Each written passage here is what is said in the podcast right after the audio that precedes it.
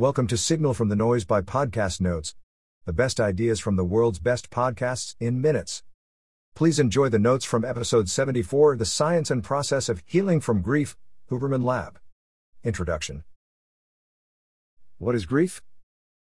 Grief is more than sadness, it's a state of yearning and desire for something that is just outside your reach until you remap your relationship with that person or thing. We all experience various levels of grief at some stage in our lives. Grief can change our entire relationship to life depending on the significance of the event or tragedy. Two categories of grief 1. Complicated grief. Grief does not resolve itself after a prolonged period of time, about 10% of the population experience this type. 2. Non complicated grief, while there's no timeline mourning, and bereavement that still allows you to maintain functions in life.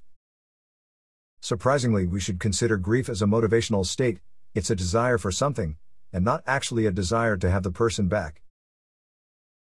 Quote, grief is a distinct psychological and physiological event in the brain and body from depression. Dr. Andrew Huberman. Grief rarely responds well to antidepressants.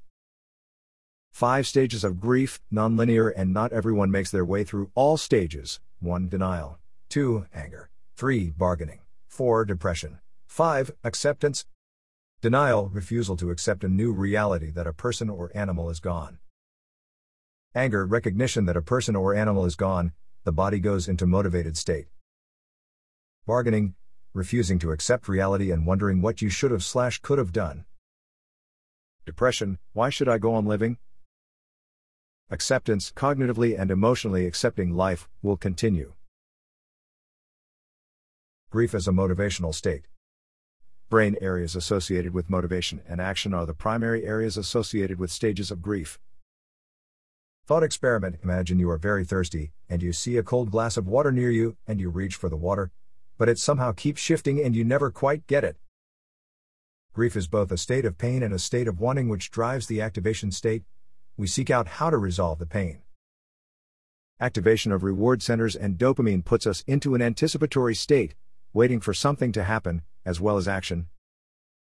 Attachment and breaking attachment are governed by three dimensions 1. Space, 2. Time, 3. Closeness. Interestingly, changes in physical space, time, and emotional distance activates the same brain area, inferior parietal lobule. By understanding the dimensions of attachment, we can work through and understand or remap relationships and orient through the grief process. A powerful aspect of attachment is what it will take to see someone again and when we will see them again. To get through grief, we have to remap our attachment. Grief is the process of uncoupling our relationship from space, time, and closeness. Once someone is gone, we're put into an action state of looking for and seeking that person, expecting them to contact us or see them when we'd expect. This is grief.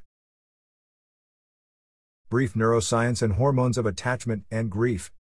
Trace cells activated when we expect something to be in a given location but it's not there, unique because neurons are generally activated when something is there, not when it's missing, like with trace cells. People who experience deep grief, especially relative to others grieving, have been shown to have heightened oxytocin receptors in brain regions responsible for craving and pursuit.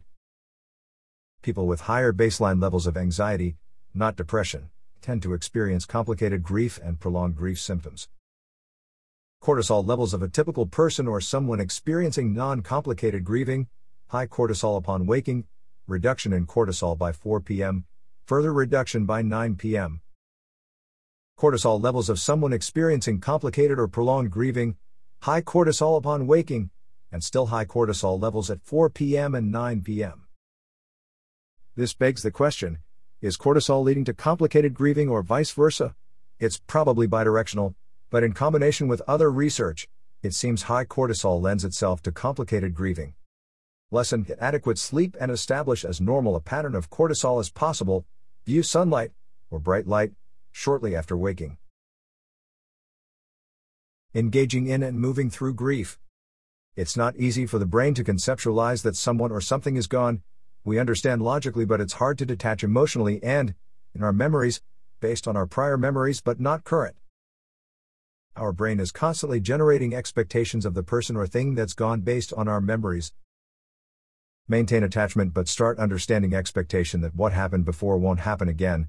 Don't detach yourself from the person or downplay your closeness or attachment. Set aside dedicated time, 5 to 30 minutes, to feel the feelings with the following guidelines. Avoid, quote, counterfactual thinking, aka the, quote, what ifs. What if I called more? What if they took a different path home? Etc. This is an extension of guilt that strengthens bonds and makes grief more difficult. Feel the connection but stay connected to current space and time instead of anchoring in memories. Understand that you are likely to float through various states but try to come back around. Place notions of where that person is now, of course, this varies based on your personal beliefs. Allowing yourself to embrace the attachment allows up to work through the grief, but we must pull the other levers of dimension, space, and time, and work on adjusting our expectations of seeing the person when we expect. When to use breath and breathing practices. Do not use it if you are grieving intensely and often in ways that are impacting your daily functions. You don't want to increase mind body connection and attachment. Use if you are having challenges accessing feelings of attachment. Remember, everything exists in the context of our baseline. You will always be better served if you are dialing in good sleep. Sources and tools. Articles. Craving love, enduring grief activates brain's reward center, neuro, image. Catecholamine predictors of complicated grief treatment outcomes, International Journal of Psychophysiology. Emotional disclosure for whom? A study of vagal tone in bereavement biological psychology diurnal cortisol in complicated and non complicated grief, slope differences across the day, psychoneuroendocrinology. Books On Death and Dying What the Dying Have to Teach Doctors, Nurses, Clergy, and Their Own Families. Resources Dr. Francis O'Connor's Grief Questionnaires. Complicated Grief Questionnaire. Participate in Dr. Francis O'Connor's grief studies. That wraps up the notes for this episode. Five star ratings are very much appreciated. Don't forget to go to podcastnotes.org and subscribe to our free newsletter. The top 10 ideas of the week. Every Monday.